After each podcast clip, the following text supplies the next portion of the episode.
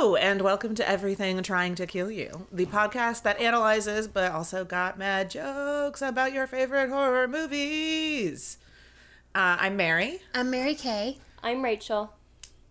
and today we are talking about one of my favorite things ever, ever in history. One of my first favorite things as a human, like when I was so little that I was only first developing favorite things. one of my favorite things uh, dinosaurs.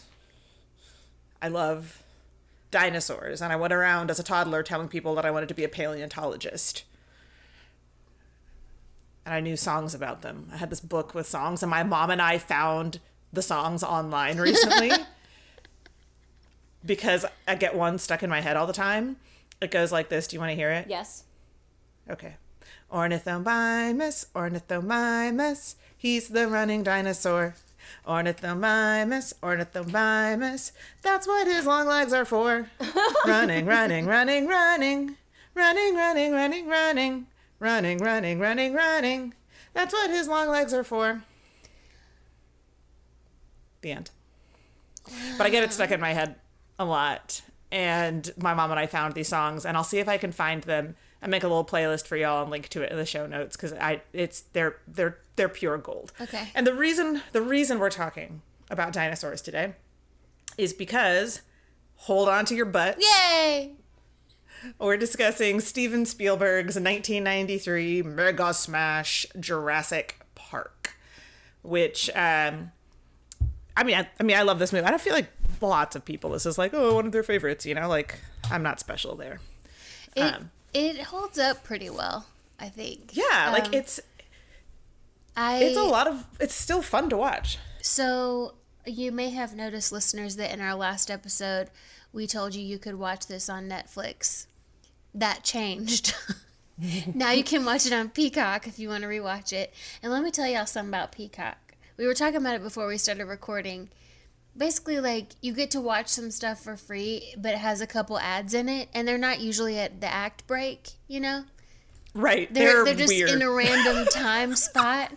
And my favorite one was when Arnold is at his shitty computer and you know with the cigarette ashing onto the keyboard. Mm-hmm, mm-hmm. And it cuts to commercial break and Samuel L. Jackson 40 years later is on an iPad screen and I was like, "Hold on. That's not that's not the same shitty computer." Oh, the capital. I had- the capital I one got- ad, yeah. Right. I, I- watched it I twice that and it got me both times. and then there's that's- also Jeff Goldblum Same too, phenomenon. for apartments. yes, for apartments.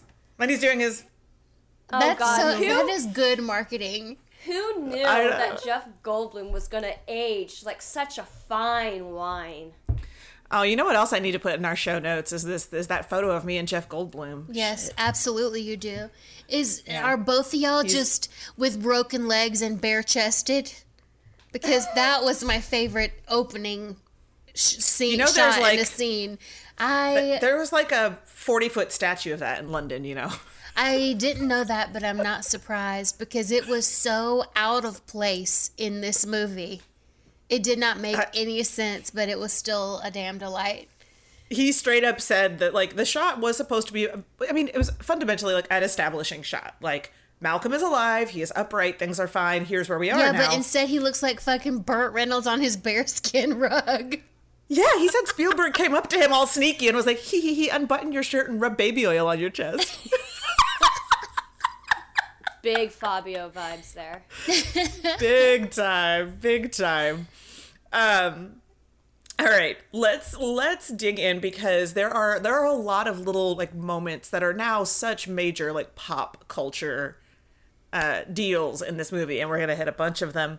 Before we dive into the movie directly, I want to know for our icebreaker, what is the coolest natural phenomenon, like an animal or an event or piece of geography or whatever, that you would never want to see up close, but actually still kind of do? Like it's that fascinating that you like kind of, but also never because it would it's terrible and scary and you know that.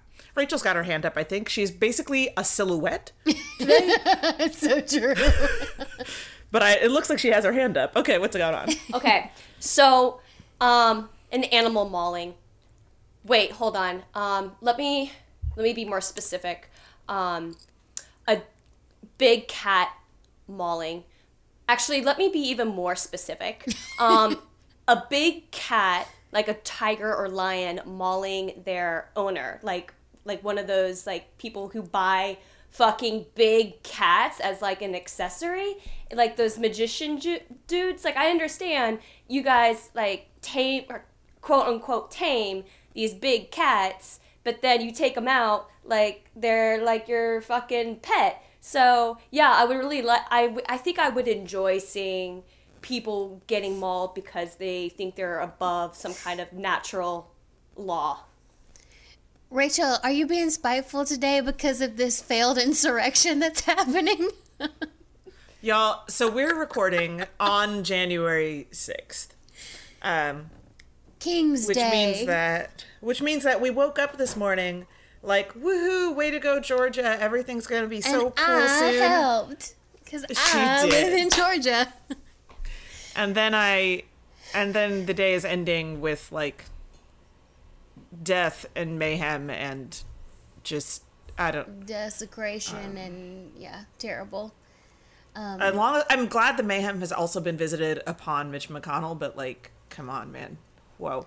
So, act, yeah, just you know, if we get salty at points, it's because um, if Rachel wants to see somebody mauled by a tiger at points, But when you look, I mean, when you think about like Feels like those the day for it. magicians who got like bit oh no, by you're their- right. It's like you, know? have your No, head in a tiger's mouth. Like you—that's the tiger's job is to bite your head off. Like I It's just I being would a love tiger. to see a grown man be humbled, hu- humbled, Humbled. because he thinks he's above the natural world and universal laws. this is like this is not at all what I intended with my icebreaker, but I'm very interested in this conversation, and now I want to know what Mary Kay has to say.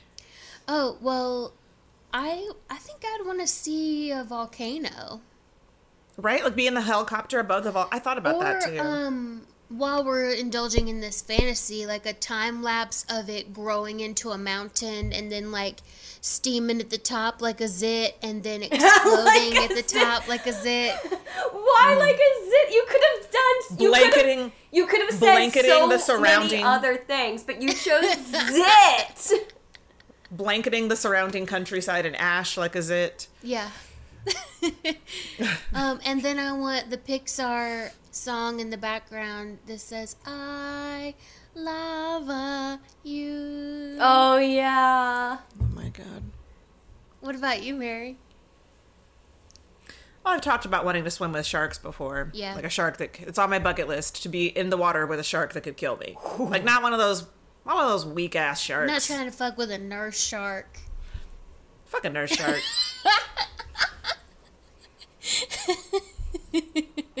like, come on. What the hell?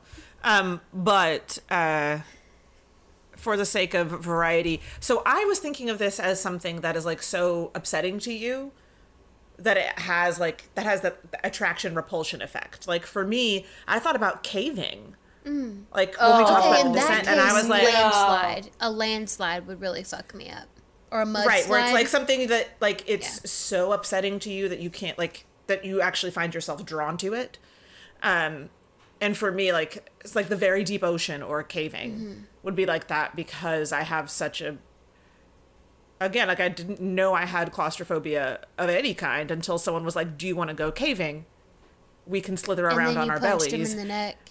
and i Yeah. yeah so yeah my tongue had that like spontaneous uh, uh, uh, response like Steve Carell whenever Jim Carrey took over his face.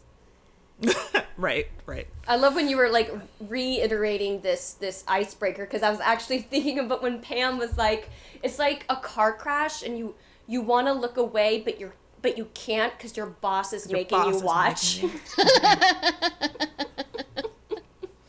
Yeah. So that that's what I was thinking, but I also am intrigued by the answers we got instead. Um because now I now I'm going to spend the whole time thinking about like what is a phenomenon I actually want want to see. Like if I could in a fantasy world see it without coming to harm, what would I want to see? It might still be sharks, dudes. Like I don't know. Um, I love them. Sharks is Kind- not a bad choice, like ever. Sharks are like kind of dinosaurs too. Like The they ones that largely didn't become birds became sharks specifically. like yeah, they're largely largely unchanged from a yeah. prehistoric time. There's a few designs that nature just hasn't improved on. The alligator, the shark. The cockroach. the mosquito, apparently. So there are some moments where the science doesn't line up here. Um, overall, generally, Michael Crichton does a good job of finding like a nugget of scientific truth that he can work with. Like it has to be just real enough that you'll hang in there for the next 500 pages, right? And he generally does a good job with that.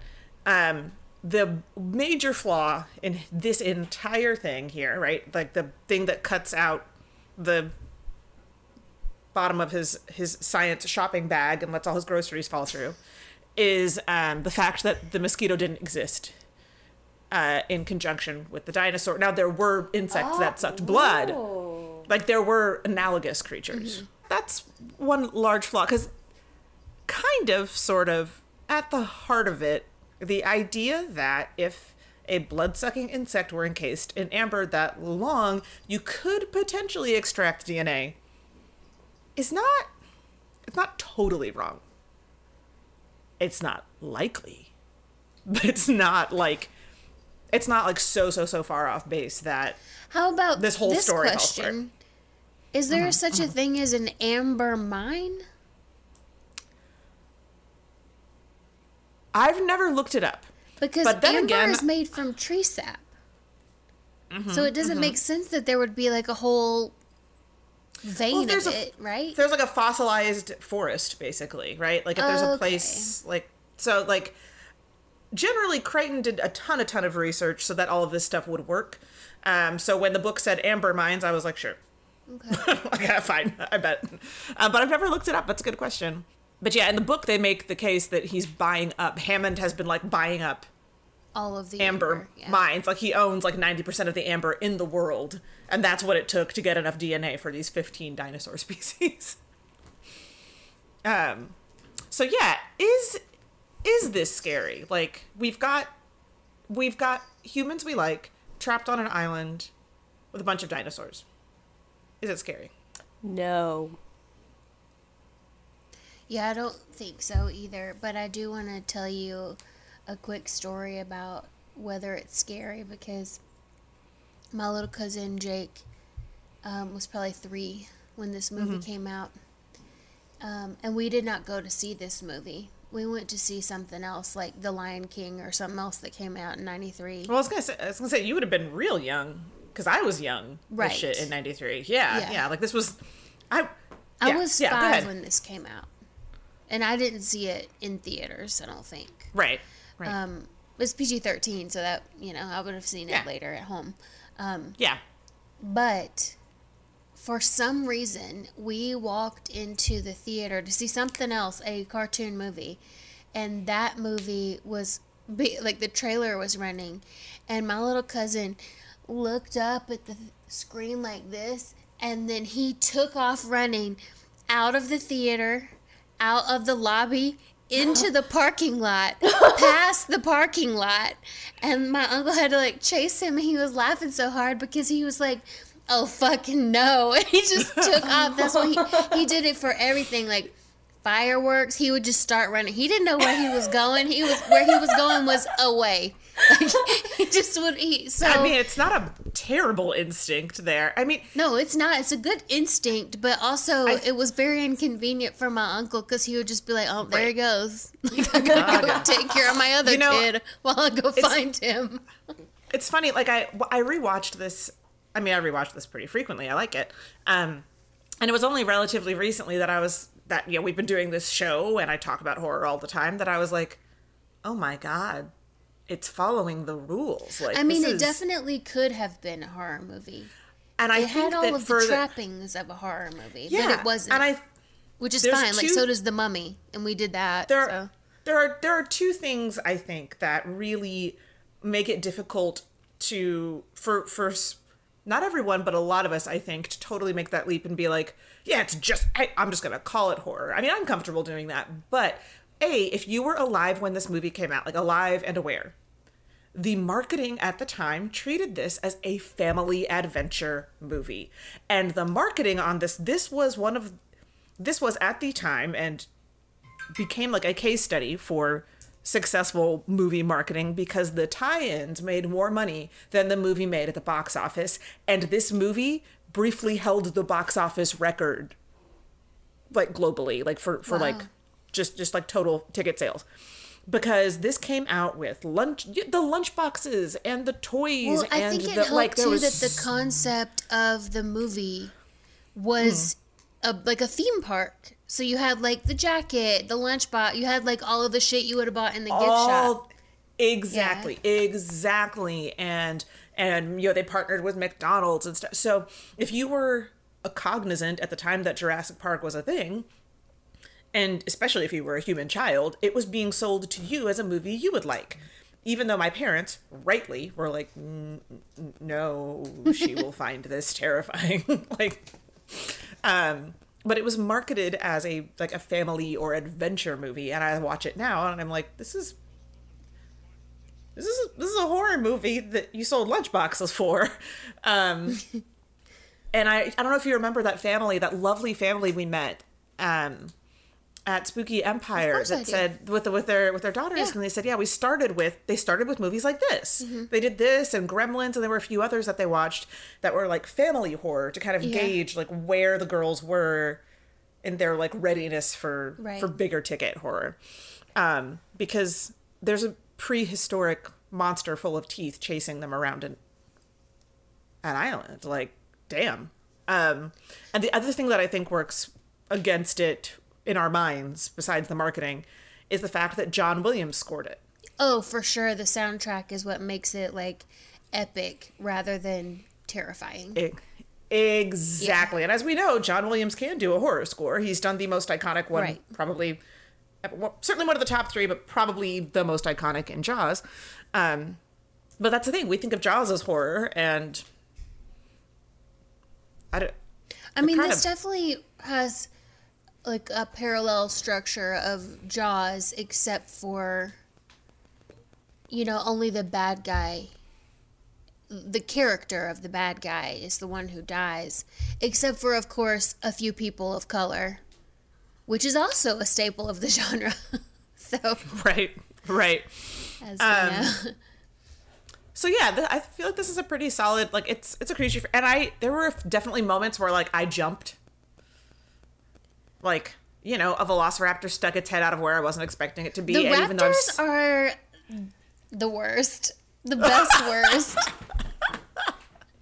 oh man they're so cool Fun fact: the same cousin who ran Uh-huh. out of the theater, I guess when like the second or third one came out, did a Velociraptor impression where he would run down the hall like the raptor and like run up the side of the wall and down and stuff and scare the fuck out of his sister and it was such a delight because she was such a bee to him all the time.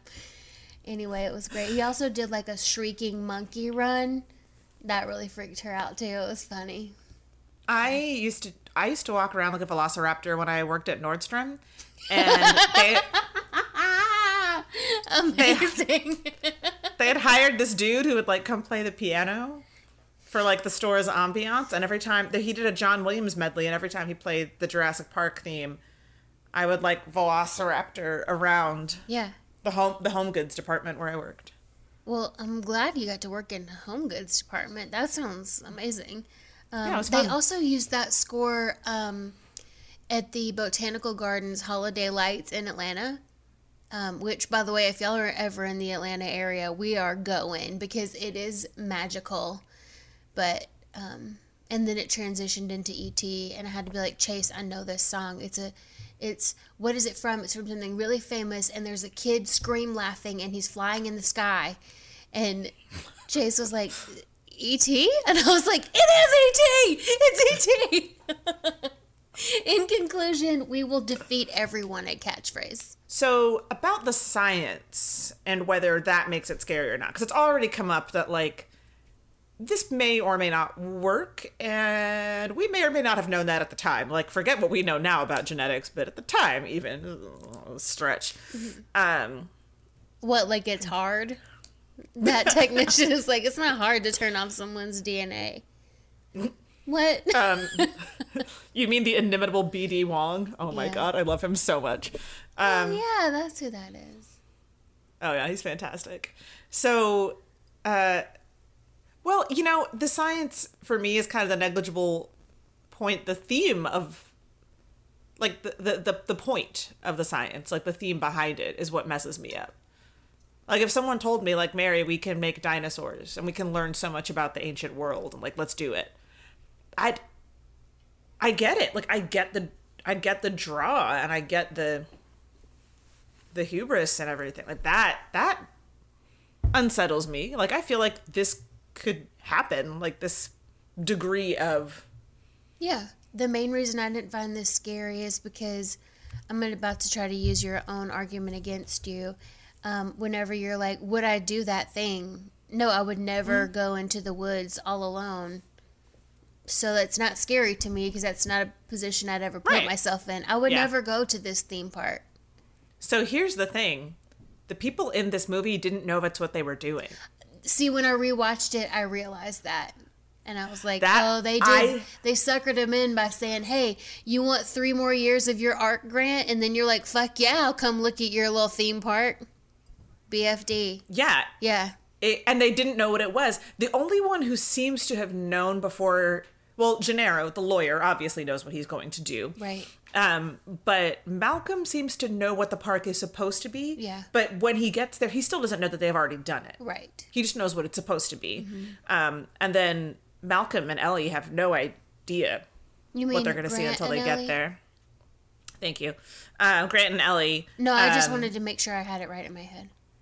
Yes, I'm sorry. No, yes. Grant and uh, Grant and Ellie, Grant and Sattler have no idea what they're going to see until they get there, and the kids are children. Like we're not going to fault children for the choices of their parents or grandparents Right. as their, you know, like they're, it's Also- not bad to say. Okay, so I had this.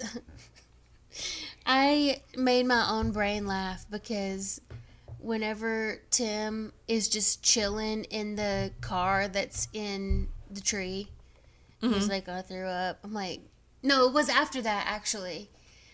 Uh, where I was just like, damn, Tim is the goat. And then right after I said that, the goat Oh, on the oh, windshield. No. And I was like, oh, but Tim, damn, he's such a precocious little boy. And then he gets fucking electrocuted off of that fence. Has he not been through enough? Damn, he fell off a cliff, Grandpa. Shit. let's talk let's talk about these characters because there's a there's so lex and tim are very different from their book iterations thank god because in the Yeah, book i was like you are supposed to be a good writer this book sold a bajillion copies what the fuck is this tiny human plot device yeah. that makes choices that make I was no glad sense that the the kids on screen had actual personalities for one. Number two is so is Michael Crichton was he limited to only writing in the very specific subgenre of fucked up theme park? Because this and Westworld is what I know him for.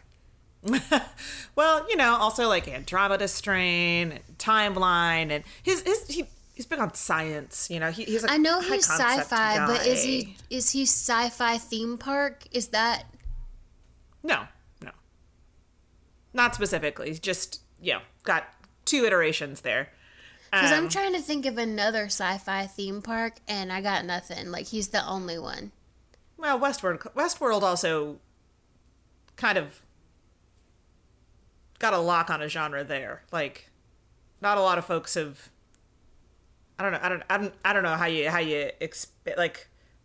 Where do you go with that concept, right? That that's something he has done well historically. Is that the concept at the heart of the novel is always like, oh God, like of course if we had the science to make dinosaurs and then make a billion dollars having people look at them, we would do that. Like that is definitely what humans would do, you know. But in the book, the kids' ages are reversed, hmm. which is neither here nor there. But in the book, Tim is both the computer expert and the dinosaur expert, and is quite capable. While Lex is like seven or eight, right? She's sporty, like she carries around a baseball everywhere, and like that's her whole personality is like wanting to play catch all the time. And she also makes all of the dumbest choices. Like I like at one point, like when Tim is trying to reset the whole computer system, it has a touch screen and she's like, click this. And he's like, no, Lex, don't touch anything. And she's like, well, I think you should do it and just touches it. Like, I'm sorry. Have you never been around a human child? I get that seven is not very old, but a seven year old who has spent the last 48 hours being pursued by bloodthirsty dinosaurs and watched other humans die does not behave the way this child in this book does, where like they're like, Lex, be quiet, the dinosaurs will hear us, and she is like, Why? as loud as she can. Yes, this is the sexism of survival situations that Ellie wanted to talk about later. Also, the book makes a lot, a lot of conversation. First of all, Ellie's much younger in the book, and the book makes a lot of conversation about her legs. I will go Though- on record and say they objectify the bad guy's legs just as much as they do hers. They objectify. I the felt it was real equal opportunity objectification. Like, across the board here, Like you you, know, got like- that guy's tree trunk thighs all the way out.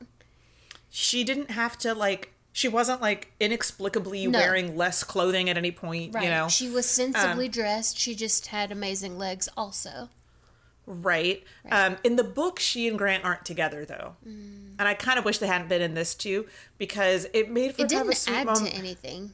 It didn't add to anything, and there was a sweet moment because in the book the kids are there, and I think they reference this in the movie that the kids are there because their folks are getting divorced, mm. Yeah, it's kind of a, like, like a little hurrah for them, like to kind of distract them. Mm-hmm. So the kids, obviously, because they're little kids, like assume that Grant and Ellie are together, and when he's like, "No, my wife died, and she's marrying a nice doctor in Chicago next year," the kids are like, "Oh, so like love isn't real, and no one has love," and they're and Grant has to be like, "Ah, no, no."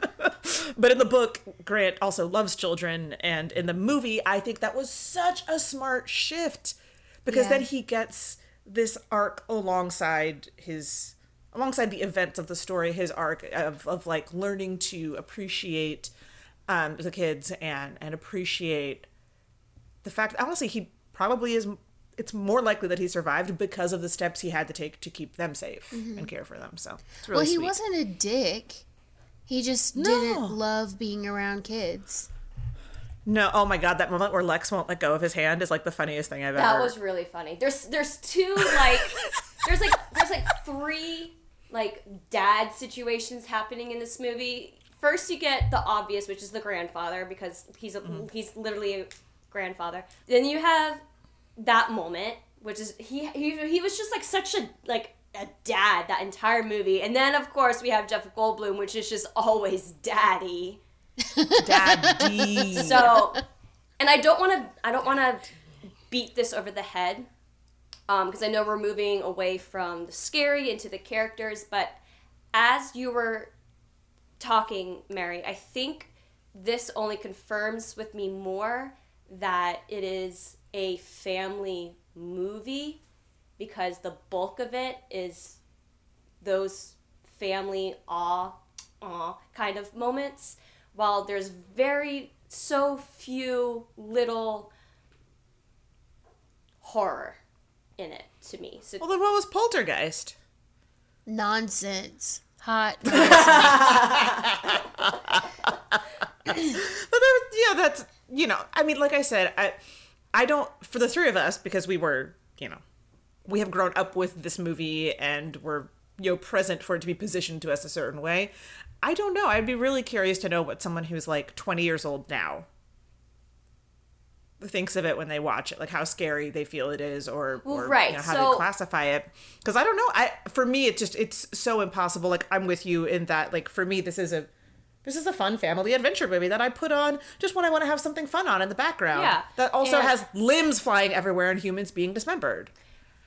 yeah know? in a comedic way like when that when the arm was on ellie like that was actually kind of funny but The dude on the toilet. Like how much did we That not talk funny. about that on the playground But- for years? Like the dude getting eaten on the toilet. right and so, so i just he wasn't even When- pooping. He was just hiding in there.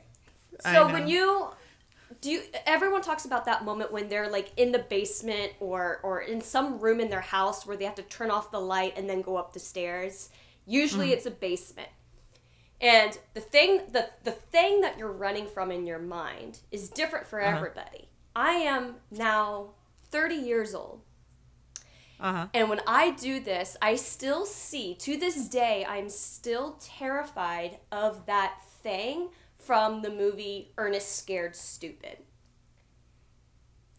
Like that thing still terrifies okay. me, but when I was a little kid and saw Jurassic Park, I didn't find Then- it, it just, Well, yeah, yeah.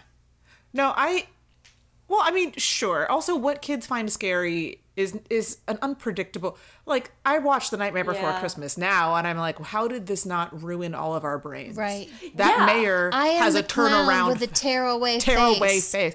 That mayor's head swivels right the fuck around. You sure do. Like, That movie Um, should because I actually I even I, I made a list in my mind of a lot of other titles that can have scary elements but Mm-hmm. Would never be considered horror. It- you said my first one, the obvious Nightmare Before Christmas. And then you also have like Harry Potter. Like if you go by the book, Mm-hmm. like okay, so it's by the I, book. I think this is much scarier than Harry Potter. no one drinks a butterbeer up in this shit. in the, to be fair is and to shout out to my very good friend and a, a, a someone a guest who's been here before Steven he was he def- he's like no Jurassic Park is definitely scary. I never read the book. And he sent me a YouTube video like of somebody reading the scene when Nedry dies. That was mm-hmm. fucking terrifying. I'll give you mm-hmm. that. But the movie, I mean, Tiger King could be considered horror if you put it in the right light. Well, my whole light for well, first of all, like I said, I rewatched this. I saw that structurally it really lined up, and I was curious about like what makes it tick. Then, like what, Okay. why don't we feel that way about it, Well- or why haven't we historically felt that way about it? Um, but also, I was like, well, if the Revenant was horror because there was a bear in it, then I feel like this is pretty.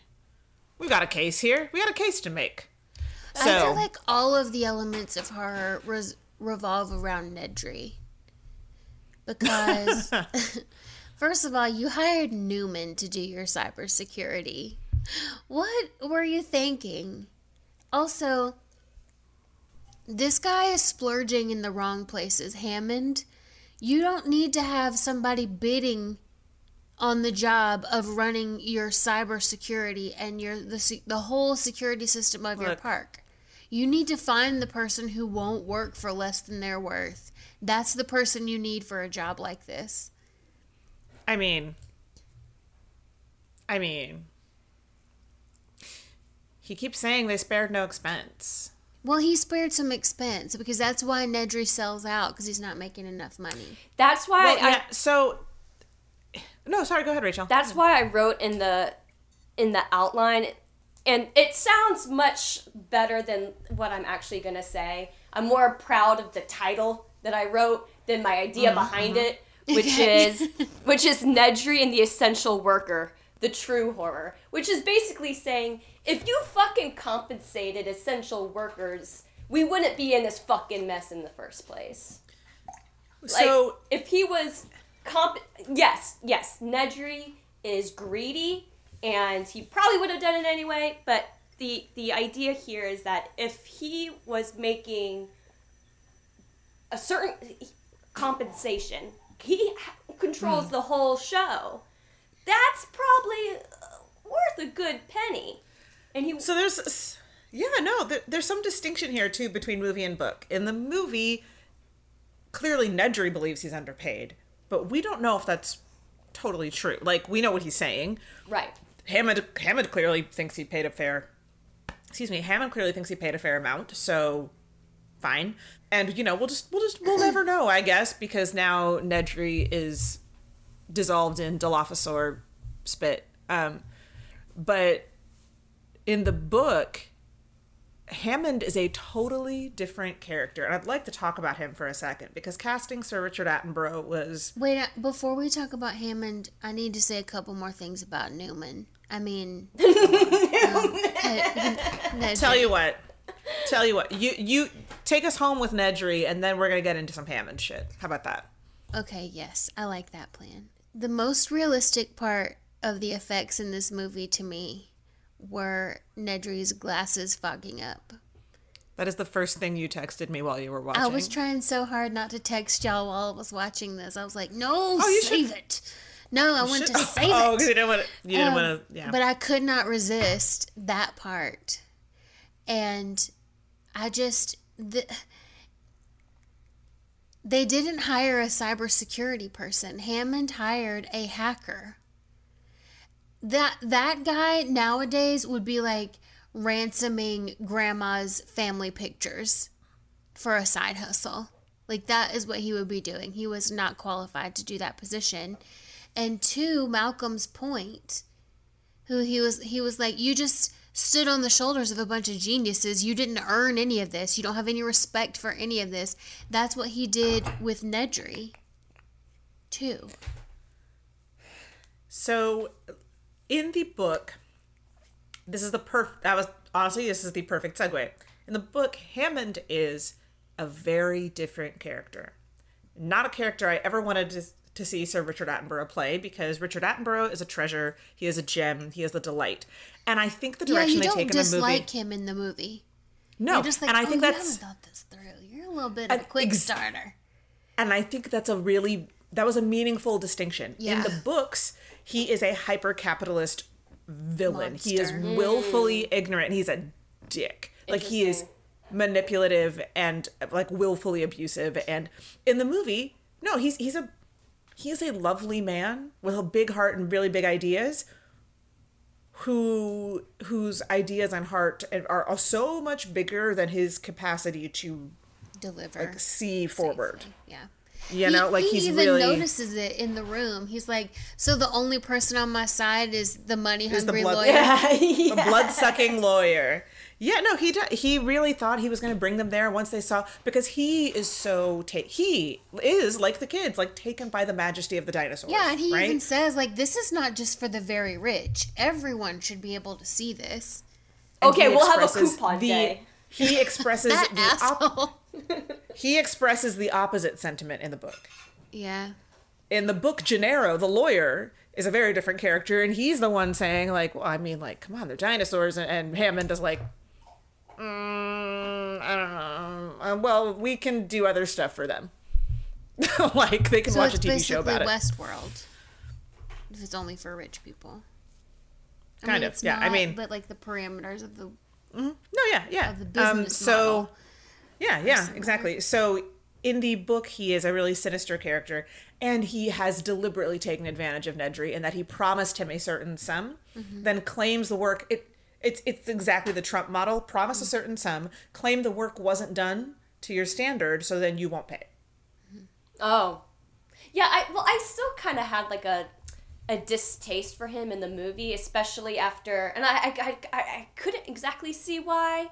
I got the parts that like, oh, he's like playing with this fire and playing God. That's that's not gonna end well for you. But the the, the thing that confirmed my distaste for him was when he told the story about the flea circus. I'm like, this is mm. a con man. Well, Fucking whole Colonel Colonel Sanders fucking con man.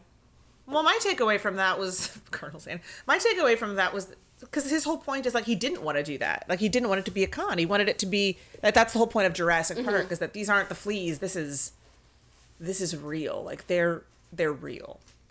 But of course, by making it real, he has made something that is then real. Like he Yeah. can't he can't like manage or control it. Like the, the book is able to go into a lot of detail about like the way the dinosaurs, like their social structures and stuff, fuck up the systems they had put in place or how they thought they would behave, like fucks up stuff, you know.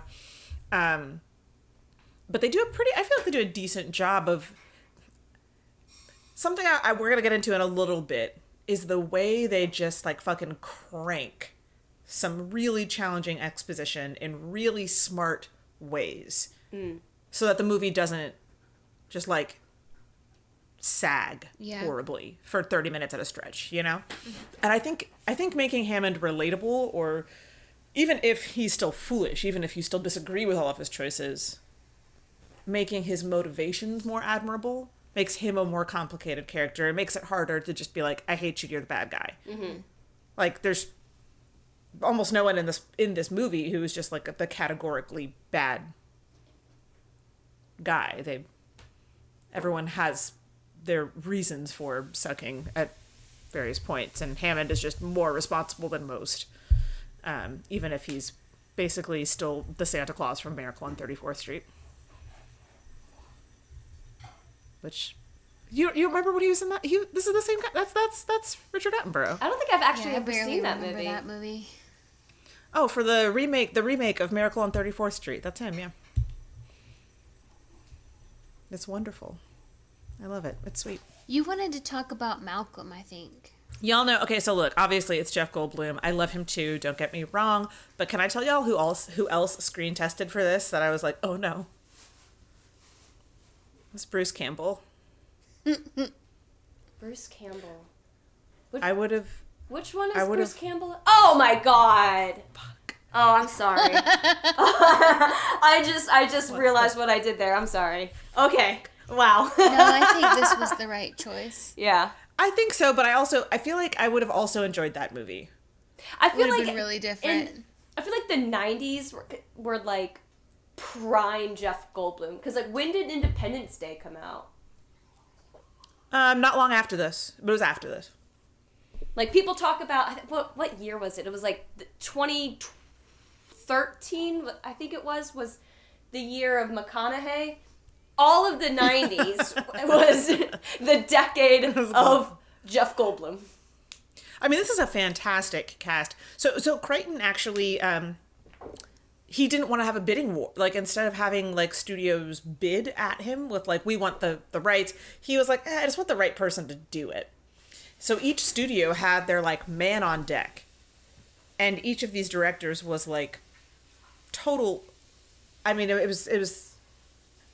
You know, it was the friggin' I can't. I don't even have a good comparison, guys. S- People were storming the Capitol today. Okay, it was a bunch of really good directors. You don't get a simile or a metaphor today. Um, and ultimately, he felt like he, like Spielberg, would be the right guy. Like he liked his work, and he liked the direction he thought Spielberg would take it. Because who as you said, it? Crichton? Crichton. Crichton said um, that he was like, actually, uh, that's who I want to do it. That's that that's good. I think he's going to do something really interesting with it. He he anticipated that Spielberg would take it in a more family friendly direction, and he liked the idea of that because kids like dinosaurs, and he was interested to see what that looked like. So he he picked he picked that instead of fielding a bidding war because he was Michael Crichton. He didn't. He was going to make a million dollar, billion, trillion dollars anyway. He didn't need to do that. Um, also, did you guys know he was like super, super, super, super tall? Who? Michael Crichton. What? I'm gonna look How it up because I. tall was he? All right, hold on. I, I'm gonna double check myself so I don't double wreck myself. He was Do you like what five I- foot ten. no, he That wasn't. would be hilarious though, because that's just like a normal tall person. Five foot ten is tall to you? It's just like it's tall side. It's not even. He was six foot nine. Damn. Yeah, Wait, what? yeah, he was six foot nine. yeah. What else do you want to say about that fact? Well, you know, it's not like he he had like no one was aware of any like uh, like like condition that would like ca- he was a super super tall guy. Okay, so as much wisdom as he shares at the boardroom table, what is he sure he even doing here? Like, I don't know. why did they invite a mathematician? First of all, second of all, how, who is a mathemat- Who is a trendy mathematician that you know? Don't worry, I'll wait. Don't worry, I'll wait. And then Well, number three, what even is chaos theory, and why does it have? To, what does it have to do with dinosaur theme parks? so chaos theory is is a, like a, a sort of more unified way of explaining natural phenomenon, which is that you know for a long time the thinking was like there, there everything has an order, everything has an order. If you get down deep enough, you'll find that everything has an order. And chaos theory kind of sprang out of the reality that the deeper down we got, the more we found that things actually didn't necessarily behave in it or in any way that had an order we could detect or understand. And uh, So how is that book- a theory, though? I don't, I'm not smart enough to explain chaos theory in bite size on this podcast. Okay. I am smart enough to say that even in the book where Crichton has a hundred pages to expand over the course of the story on what chaos theory is or why it makes any fucking tiny pinpoint of sense to have invited this person, I was never sold either. Okay, and then another plot point that I need to point out, and I felt super vindicated because Google autofilled it for me. What happened to the Triceratops in Jurassic Park?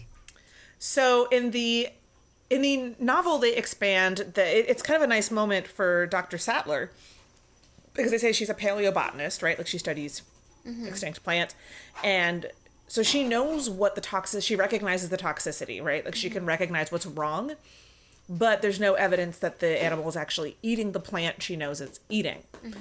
And as they examine the area, they discover that there are these like weirdly uniform little piles of very smooth stones. Yeah. Yes. And they discover that the the dinosaur has like a segmented stomach like a cow. So it's swallowing gravel to help with its digestion, and when it swallows the gravel, it's picking up the dropped like the dead berries for that plant that she the, the African uh, West African lilac that she knows it's eating. Um, so it's not eating the plant, but it's accidentally ingesting the berries when it eats the rocks, and then like a cow, it spits up the rocks when they've gone smooth and they're no longer doing their job. And that's when she can see the berries in there. That's when they figure out why. Oh, it's only getting sick every six weeks because it only swallows a new batch of rocks every six weeks. And, yeah. So it's a cool little mystery to solve, and I don't know why they didn't just take the extra Two, two minutes of of screen dialogue. time, yeah, to like get there. Like it seems weird. I actually forgot Um, all about it. I didn't. I was like, this Triceratops about to have a litter of baby Triceratops, and I don't know why that's gonna fuck everybody up because they're vegetarian. But I thought so too. I thought she um was pregnant. you know, the mind just sees what it wants to see. You guys just you guys had such big hopes for this Triceratops. Yeah, we and her did. motherhood goals. you were like, 2021 is your year, honey. But but back to um back to Jeff Goldblum. So even in the book, his role seemed pretty like what are you even doing here? Like like, it was, like you know when people talk about like this I'm micro here for that ice cream, y'all. like you know when um people talk about like microaggressions in the uh, workplace like or I mean I mean like things that annoy you in the workplace like oh that meeting could have been an email I feel like his his role as a character is the very manifestation of that like you could have just emailed us chaos theories in bite-sized forms you didn't have to be here Like like so many authors, Crichton frequently inserted a character to act as like his own as his stand-in, right? Like the oh, character so who he share was trying to get to be the hot one. That's what I'm hearing. yeah Uh, and he was the there for the sexual tension in the book, Malcolm is not hot.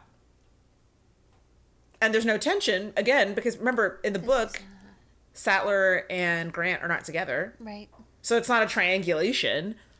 Um, and even if he comments that, like, oh, well, Ellie's attractive, Ellie's just like, okay, well, shut up. yeah the way he was like, like, holding okay. onto her hair Whew! And he was just like, oh, okay. Um, so, no, that's just because it was Jeff Goldblum that this character ends up being hot. No, in the book, yeah, that there, he had plenty of room to convince me, and he just never totally did that a mathematician was the right, as opposed to like engineer, an engineer of some kind, or civil engineer, somebody like there had to be somebody who was a better, better option to like predict the likelihood of success of the systems that you plan to put in place. Like that's how it was presented, as he like he coordinated with this this chaos theory expert math- mathematician to determine whether the park would be successful and i was like why because one of the tenets like kind of one of the underpinnings of chaos theory is that even when things are all hypothetically the same there are so many there are things you can't account for even in the field of math where like things should be the same every time that that change things and i was like yeah but that is i don't need a mathematician to tell me that when i'm introducing living creatures to the equation especially extinct ones where i don't know anything about them um, that like I won't be able to predict how that's going to turn. I didn't need, I, di- I didn't need Jeff Goldblum with his shirt unbuttoned to tell me that. I, I want did- I Jeff. need I want I want Jeff Goldblum with his shirt unbuttoned to tell me that, Okay. but I don't. I don't need that. You know who I it. don't want to give me a whole bunch of exposition is this condescending ass cartoon DNA. Dinosaurs. What the? Who did that? Who let that go? Who, I loved it. who so my in this box? Who did this? My favorite part of that whole presentation was that it starts with Hammond going up on stage and then Hammond talking to himself, like, hello, John. And I was like, wait, this motherfucker planning to lead every single tour for the rest of time? Yes, he was. He loves his dinosaurs so fucking much that he was like, every time there's a tour, I'm gonna introduce You know, it. every time he's on the way to work, he's just beating on the dashboard. Dinosaur, dinosaur, dinosaur. to be fair, that's how I go to work every day, and I I don't I work at a at a mall, so um, also I don't go to work I don't go to work any day anymore. So like you know, life is great. 2021's off on the right fucking foot. Um, that cartoon DNA guy is really fun. And look, Spielberg was super emphatic that he was like, I wanted to feel like it, it's based on those like like Schoolhouse Rock. oh, it definitely felt like. Schoolhouse Yeah. Rock, except for more patronizing somehow. Yeah, yeah, very much so. Yeah, I love it. I loved it. It's it's very funny to me. Like it, it's effective for what it is supposed to be. I feel like just- I remember going to a Jurassic Park theme park and that DNA was there. Like you went to like on the ride at like Universal or I something must or whatever. have when I was a little Yeah. kid. Yeah. Yeah, that makes sense. I remember Microsoft Word. It used to have that little guy. That little Clippy? paper. Little, yeah, that, he Paperclip? had a name. His name was Clippy. Clippy. Yeah. Oh, I didn't know that. I just remember the little fucker would show up and he would like try and help you. And then like every time he popped up, I got really excited because like not word association, but like image association, I guess. I I kept thinking he was gonna be like the DNA guy and make things like really like Really cool. like really fun and yeah, he was really like- cool. And then I would get really disappointed that he's just like, "Hey, looks like you're writing an essay. Let me help." so now I have was like, looks like. so now I have fucking trust issues because of a fucking DNA cartoon strand. Yeah, that bitch was like, "Hey, looks like you're writing a resume. You want a hand?" And I was like, "Yeah, what you got?" And they're like, "Well, start this category." I was like, oh, "I don't have that kind of experience." I was like, oh, So- oh, "All right, so here's the next category." I was like, "Oh, I, I don't have, I don't have that." That Clay That was the most was the most unhelpful. Just piece of rude. shit. Yeah, rude. Just by the by the time he tried to teach you how to write a resume, at the end he was like, "Do you really want to do this?" And you were like, "What?" You are not Excuse qualified for this sir? position. Clippy was like, "I don't know, but I just came You from the use 7-Eleven. I just came fonts. from. I just came from the. I just came from the 7-Eleven. They said they were understaffed, so. Okay, Clippy. Whatever, man. Um, I'm I'm so sorry that this hilarious weird DNA dude really ruined Clippy for you. That's okay. Rachel, I haven't laughed that hard in probably a year. Listen, I'm glad. You know, you get a, you get something out of my pain. Um. So okay, hold on. So here's the thing about the little DNA guy, though. So there is a point when you're reading a Michael Crichton novel where you're like, okay, here we go, buckle up, because you're gonna get all the science explained at you really hard for like a chapter or two. And it's just it's gonna be like 50 pages you need to read to understand the rest of the story. But it's gonna be like 50 pages of just pummeled by science. And this movie does the same, like accomplishes everything it needs to accomplish so much more smoothly. So I, I think I've told you guys before, like on my window, I have this big window in my room, and I drew out like a a screenwriting kind of like formatting guide. So for, it, it's something that I put together myself. So it's a mashup of different styles of outlining and I was watching the movie, and every time I was like, "Oh," and we're we're in a new sequence. Oh, that was a that was an important plot point, and I like checked the timing. I was like, "Dear God, this is the most tightly drawn, like eight sequences style, like by any any the hero's journey, eight sequences, save the cat, no matter how you want to map it out. It's just airtight, and it's because they managed to shift all of this clunky ass exposition to a point in the story where it actually becomes like event and complication. So instead of coming at the beginning of the story, like, well, here's how we made the dinosaurs and here's why you should be worried about it, it's then presented as like the dinosaurs are here. Like, you've already come to the new world, you've already crossed the threshold, you're already in the experience. So discovering that we don't have full DNA sequences and we're using frog DNA is a complicator. Discovering that they're making dangerous species like velociraptors is a complicator. Discovering that the kids are going to be here even though this park is not finished and that's kind of concern like there's all these complicating events so that by the midpoint when the T-Rex breaks out of its paddock you've got all of that exposition accomplishes what it needed to in terms of you having the right information to be appropriately terrified without it having felt like you spent the last half hour in a classroom. That's true. Really just smart and well done because every time I think about this movie I'm just like that shouldn't have worked. That that took too much explanation. Like that movie shouldn't be as enjoyable as it is for the amount of explanation you need for the movie to make sense in the first place. That it it works. Wait, so are you telling me that in the book there isn't a Clippy? Oh no, there is, there is. Um, but you know, I just I couldn't.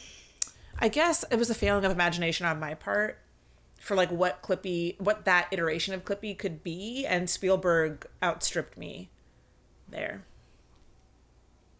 So, in fact, um, so hold on, give me two seconds here to pull up the right name. Um, but the other writer, Wait a minute, didn't one of y'all say was either one of y'all or somebody else who said that the movie while we're talking about dinosaurs, the movie We're Back. Remember but the cartoon movie? doesn't hold up. Yeah, wasn't it you that said it doesn't hold up? But No, no, actually, I think We're Back might. I think I said it was Rockadoodle Doo doesn't hold up. yeah, maybe you it's We're said Back. you said Uh, We're it's one of them. Back, but I think you were like, no, it's not We're Back. It was something else because I think I remember We're Back being really good. Is it not? I loved it. I think Rockadoodle Doo is the one that doesn't hold up. I don't know. I've never heard of Rockadoodle Doo. Um, in fact, so Spielberg wanted the little girl from Land Before Time because that was his project too, to to play Lex, but she was dead Oh, by by her father's hand. oh, I'm not kidding. This the little is girl who played worse. yeah the the little girl from Land Before Time was murdered by her father. Huh. I did not know that. Wow, that right? sucks. No, yeah. So um, David uh, Cup, I hope I'm saying his name correctly, there, guys. But he, the so he's the he was he is credited as a co-writer with Michael Crichton. Um, to the best of my understanding, he essentially did the final draft. Like Crichton drafted it a couple times, and then Cup came in and like did like the final tooling to actually make it screen ready. And uh, he said that one of the challenges is because because Spielberg has such a you know fantastic cinematic imagination when you're writing for him you have this tendency to like write the spielberg movie. Like you're trying to write mm-hmm. what you already might picture a spielberg movie being and you instead you have to just like write a good story so that he can then do that to it. Like the original opening sequence he wrote was like he was proud of it and spielberg was like i mean this is really cool but i can't do it again. The guy was like what are you talking about? And he was like yeah this is how jaws opens and the guy was like, "Oh shit, you're right." like, of course, I thought that would be great for you. I've already seen you do it, um, which makes sense to me. You know, he's fucking this Spielberg, height of his powers, kind of situation. So, I don't feel that his powers are have waned or anything. Just in case you're listening, Steve, I- you're you know, I don't need to tell you you're phenomenal. Okay, but hold on, hold on. Speaking of dinosaurs, JK, that's a terrible segue. We've been talking about dinosaurs this entire time. Um, how do you feel about the special effects? That was one of the Academy Awards this movie won was special effects. Tell me about it, Rachel. I see your hand up again. Um, my favorite, favorite, favorite, favorite thing about this entire endeavor um, is how how great they how good of a job that they did that still to this day people think that picture Spielberg took with him and the how do, I don't even know how to say that dinos- that kind of dinosaur. The one that we Mary Kay and I thought was pregnant. That one. The tri the Triceratops. yeah. And when he, Spielberg took a picture of it and somebody made this this picture that went viral of the internet about oh we need to cancel Spielberg because he went and hunted this beautiful creature. No wonder they're extinct because they thought it was real. Dear God. it's still to this day sometimes I see it and pe- and I see like people like on Facebook like angry reacting to it Oh dear God. Like I think they did a great I felt like the balance of like practical and digital effect was- Yeah. was, really solid. it it's it hel- it holds up really well So as a I- benchmark oh sorry, go ahead, Mary Kay. Um, the the lawyer guy asked Hammond if the animals were autoerotic. and I'm sorry, you are disqualified from making any decisions if you don't know the difference between masturbation and animatronics. For for a guideline as you if, when you rewatch it, if you rewatch it, I mean it's Jurassic Park. Odds are good you'll see it again in your life. the the guideline was kind of if you see the entire animal top to toe, it's CGI. Mm-hmm. If you're seeing a part of the animal, it's puppet or animatronic. but That's the a T Rex good re- rule, I thought. good rule of thumb. So the T Rex, so there there was built a there is a scale like a T Rex, right? And it was so heavy, and like I mean the device itself, right, is so powerful that the T Rex, the animatronic T Rex, was dangerous. Like if it glitched. So its head swung like the wrong direction or swung like loose instead of in a controlled way. Like the head alone was so heavy it actually could have like knocked a cruiser you know? Like it, it weighed about as much as a real t-rex would. Damn. like somebody at one point they were making a, a, a technician was making was making a repair or adjustment or even just like an aesthetic change and he had to go up inside the animatronic to do it and so they had to like position it so that he fit into the part of the beast where he needed to be. And he told them like we can't lose power because if we lose power this is going to go into its like rest state where the head falls and i will die. Like the, it's going to collapse on me essentially. What? and wouldn't you know while he was in there they had a power outage. So he basically just curled into the tiniest ball he could as far away from all the steel as he could while the, the the rex like came down around him and thank god he wasn't crushed but they had to pry like multiple people had to pry open the animatronic's jaws so he could crawl out Jesus. so the actual rex like even though it, it is fake was not just intimidating looking like to be around but it was a it was like a big and scary and kind of dangerous thing though you know it's not like bruce from from jaws you know where it just like didn't work. Like they learned a lot of lessons. Um, it still couldn't really get wet and that important scene has to happen in a storm so they had to like be toweling it off and stuff. Like it couldn't stay wet like that. But yeah like the animatronics are incredible and that scene where the brachiosaur like between john williams score and that beautiful moment where like it rears up to eat from the tree and then lands and like the camera shakes with mm-hmm. you like that always like gets me a little like oh i feel a little thrilled like i i can't imagine seeing that i for overall it works for me I think so too. I expected it to be a lot more corny than it was. Yeah. Rewatching it. Hmm. even like the deadness behind the eyes of like the mechanical dinosaurs mm-hmm. kind of worked for me. I was like, I mean, they're They're basically reptiles. They don't have souls. they're the they're the gingers of the animal kingdom. Remember when Michael Scott goes into the pet store when he's lost and he looks at the snake and he goes, "You are disgusting. You'll, never, find, love." oh,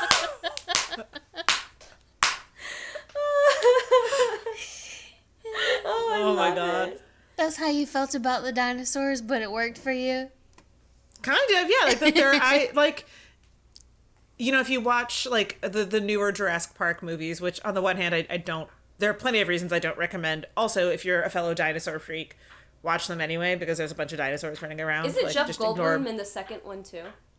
Yeah, he has he has like a little cameo basically. Like he's being interviewed on TV when they're like, "Hey, should we save all these dinosaurs that were made and then left on an island, but that's now about to blow up?" And he's like, "Uh, uh, uh, uh we, we, we, we, we need to talk about the di like you know." And he basically says no. They had their shot. Evolution chose not to let them go into the next level. That's Yeah. what he said. Yeah, he said they had the shot, uh, and nature selected them for extinction. My favorite quote, very similar to that, was when he said, God created dinosaurs, God killed dinosaurs, God created man, man killed God, man creates. No, What? man created dinosaurs. Man yeah. created dinosaurs. Dinosaurs kill man, and then um, Ellie's like, and then women inherit the earth. I was like, yes. Can can that? Can we make that? Can we just fast forward to that part? I have an image of like it's like a, a tattoo, not on someone's flesh. It's like the drawing of the tattoo, of like it's like a triceratops, a velociraptor, and a T Rex with like some some like some scroll work and floral around it that has that in text. Like dinosaurs eat man, woman inherits the earth. I love it. on my on my like I have a little like inspiration board above my computer, Cool. and that's on there. Also, you multiple post a picture images. to our Instagram for our listeners. I will. I also have multiple images of sharks. Wow. um, ballerinas, orcas, um, other stuff. Just for some context about who I am as a person. There's one that says, You are a star, you bastard. And one that says, Make boys uncomfortable. So, some of these. Okay, first of all, when it comes to dinosaurs, all of this shit is made up, right? Like, we don't fucking know. Secondly, we've learned a lot since this movie. But thirdly, some of the stuff they just like straight up changed. And I don't mean to break any hearts, but Mary Kay, the raptors in this movie, the velociraptors, Mhm. What? the they're not velociraptors weren't really like that. What were they like? Uh tiny. They were tiny. Oh. Um velociraptors were small. Probably didn't hunt in such well organized packs. Um even if they were clever. Probably more like uh, alligators where like they hunted individually but like could, would converge on the same thing. Oh, okay. if they could, because that was more convenient for everybody. That doesn't affect me emotionally at all. When I think that. of those velociraptors in this movie, I think of those fucking hyenas from The Lion King. like just Yeah. just chaotic neutral. So what's funny is that um, so they made the Velociraptors in this movie bigger, and at the time it was common thinking that Velociraptors behaved this way. That that's changed over time somewhat, but it was commonly held that this is how Velociraptors interacted in their social structure. They just weren't that big. And then not long after this movie came out, they found a raptor that size. Hmm. In fact, even a little larger. That, that's the Utah Raptor. You know, it's Meanwhile- funny that you say that because I told you our, our good friend and fan of the show, Steven, sent me that clip of when Nedry died, and I don't know what kind of dinosaur it is. I don't know what the fuck that thing is. Oh, that's But- a Dilophosaurus. Thank you. Um, but apparently that was supposed to be like 10 feet tall. Yes, I was about to say. Funnily enough, the Dilophosaurs were were huge by comparison. They were much larger, and also there's no evidence that they spit. For some time, um, paleontologists believed that they must have had some sort of extra zhuzh because their jaws, the the, mm, the mm, skeletal mm, remains we had, their jaws seemed too weak to like take something all the way down. Mm-hmm. And then they found more complete skeletons, and they were like, "Oh no, it was just a big predator, ah, totally scary." um, so it didn't probably didn't have that frill, but it did have these two like really prominent ridges Yeah. running down its head. So it was still an intimidating looking creature. I mean, certainly for someone our size. Some of it, some stuff was just full on artistic liberty, which, you know, Sure. fair enough. Also, Fine. they're extinct creatures. Like, have fun. But some of it was, like, the speed of the T Rex probably couldn't run as fast as they said it did. Probably. Would that make me feel better? No. because I still can't run faster than the T Rex. I think Michael Scott could because apparently he can run at I 35 miles per hour. Fucking, I knew as soon as I said that that this is exactly what was going to happen. My number's 35. Beat it! Oh my god. Oh my god. Amazing. Ama- I, just, I felt it happening. I was like, oh, here we go. Here we go. Here we go. I love it. I mean, I'm not upset about it at all. I was just like, oh, and I can see what I've done here. Um, but yeah, so there, there were some artistic liberties taken and some that weren't so much liberty as like accepted at the time and no longer. But yeah, it was, uh, it, it also just, it, it was such a popular movie. It really cemented our idea of like what dinosaurs look like. Like there are more accurate images floating around of what any of these species probably actually looked like now, but they all have fucking feathers, and who wants that? So they were birds. They were birds. Oh hell yeah. Birds are the birdie. worst. Why? They just are spooky. They're they're dinosaurs and they know it.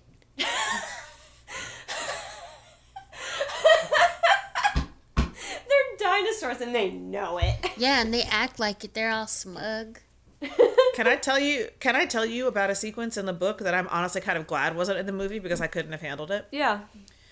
So at one point, Grant and the kids, they they find like a like a maintenance shed and they spend the night there and they find a raft and they go down.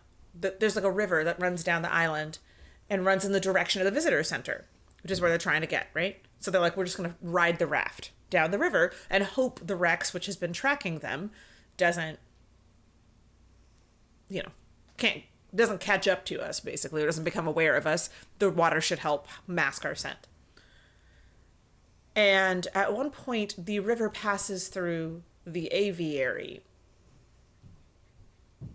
With they made- pterodactyls and shit. Yep. Nuh-uh. And the aviary, when they get there, Grant is all optimistic because he's like, "Oh, there's supposed to be a hotel there. Like they were building a hotel within the aviary, so it was like it was like a treehouse style hotel, so you could see them in flight and stuff." And when they get there, it's all boarded up and weird, and clearly was never developed. And the aviary itself is weirdly handled, like doesn't look like it was ever going to be open for attendance, and they don't know why. And we find out over time that it is because once they created these creatures and let them interact with each other and have a habitat, they found out they were super fucking territorial. And while they never killed anybody, they were attacking mm. any like construction or maintenance people that came into the aviary. So they just had to like shut it down and leave them contained. So they have to like escape the aviary basically because these creatures, especially because they're children, you know, they're little, um, will I like I- try to pick them. They try to like pick them up and fly away with them, and like Right. they're attacking them and shit. I was the whole time waiting for a pterodactyl to just swoop out of the sky because they just had those the electric fence and like a bird can fly over that. So Mm-hmm. in the newer Jurassic Park movies, they make good use of flying dinosaurs. I imagine they did not at the time that this movie was made because they couldn't do it well. Which Oh. I'm fine with that. I just Something they did nail here, though. Uh, so the sound overall, it's another Academy Award. This one, that T Rex roar, like sound designers know it. Like if they heard it disembodied, they'd be like, "Oh, the Jurassic Park."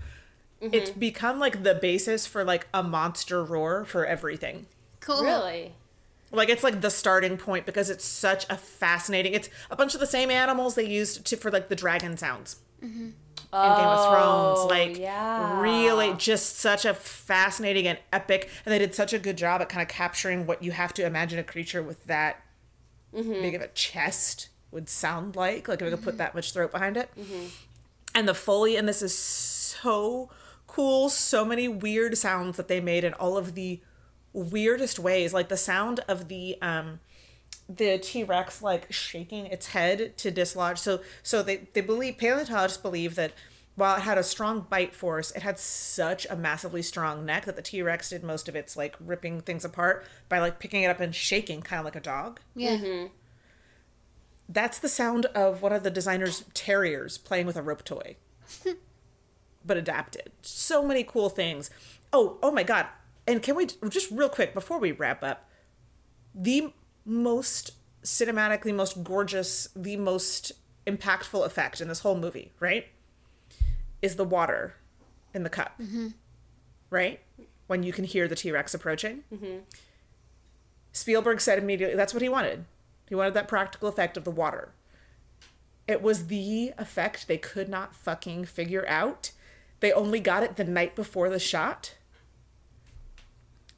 When one of the designers noticed that his if he like plucked a guitar string, it had that effect. So they were essentially guitars like they strung like like guitar strings basically under the dash and plucked like plucked them to Huh. get that effect Interesting. but it's so cool, right? Like Yeah. it, it it's so evocative and it's so that's that's a good suspenseful scary moment. Like you know what's coming. That is cool. And you get to build the anticipation because you can't see it yet.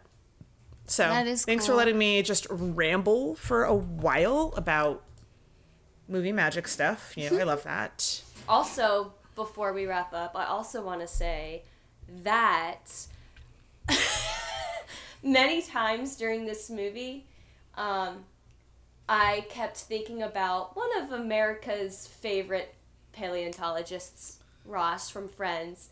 I kept thinking, what would he do if he was like, can we make another Jurassic Park, but with like people like Ross in it? Because like when they when they first see when Dr. Grant and um, when Grant and Ellie first saw the dinosaurs, he's like, "It's a dinosaur." I could just see, I just saw my my mind's eye Ross doing his stereotypical like freak out. It's a dinosaur, you know. Well, I've seen like two episodes of Friends in my life, um, so I don't have quite the same attachment that you do, but I also feel like I would hate it. Yeah. No, I, feel that's, like- that's why I said like people like Ross because I also have only seen like X amount of episodes of Friends, but I Mm-hmm, know enough their characteristics.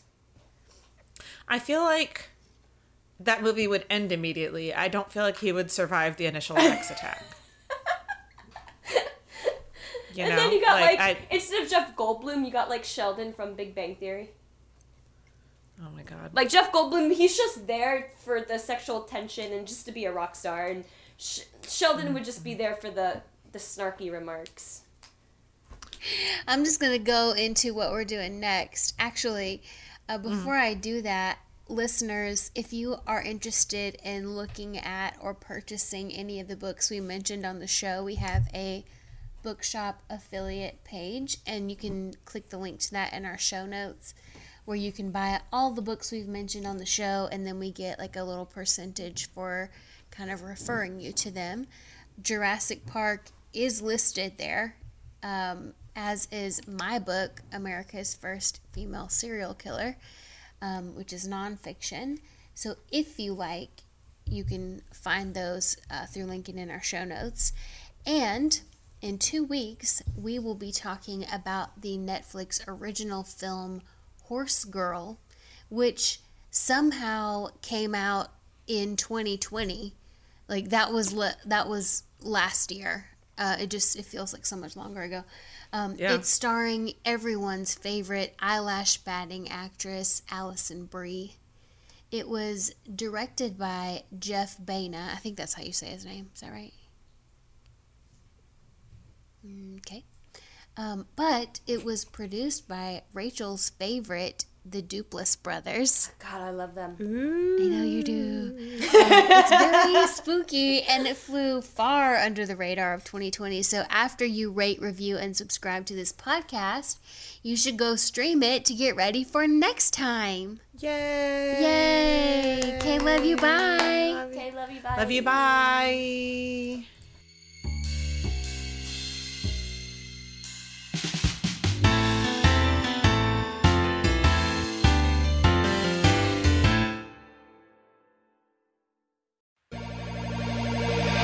This is Patrick. And this is Mark, co host of Nintendo Cartridge Society. Every Tuesday and Thursday, we're your home for all things Nintendo. On Tuesday, we're talking about the latest Nintendo news, And on Thursday, we're doing deep dives into specific corners of the Nintendo universe, ranking the Koopa Kids. determining who the best Smash Fighter is. That's Nintendo Cartridge Society on Campfire Media or wherever you get your podcasts.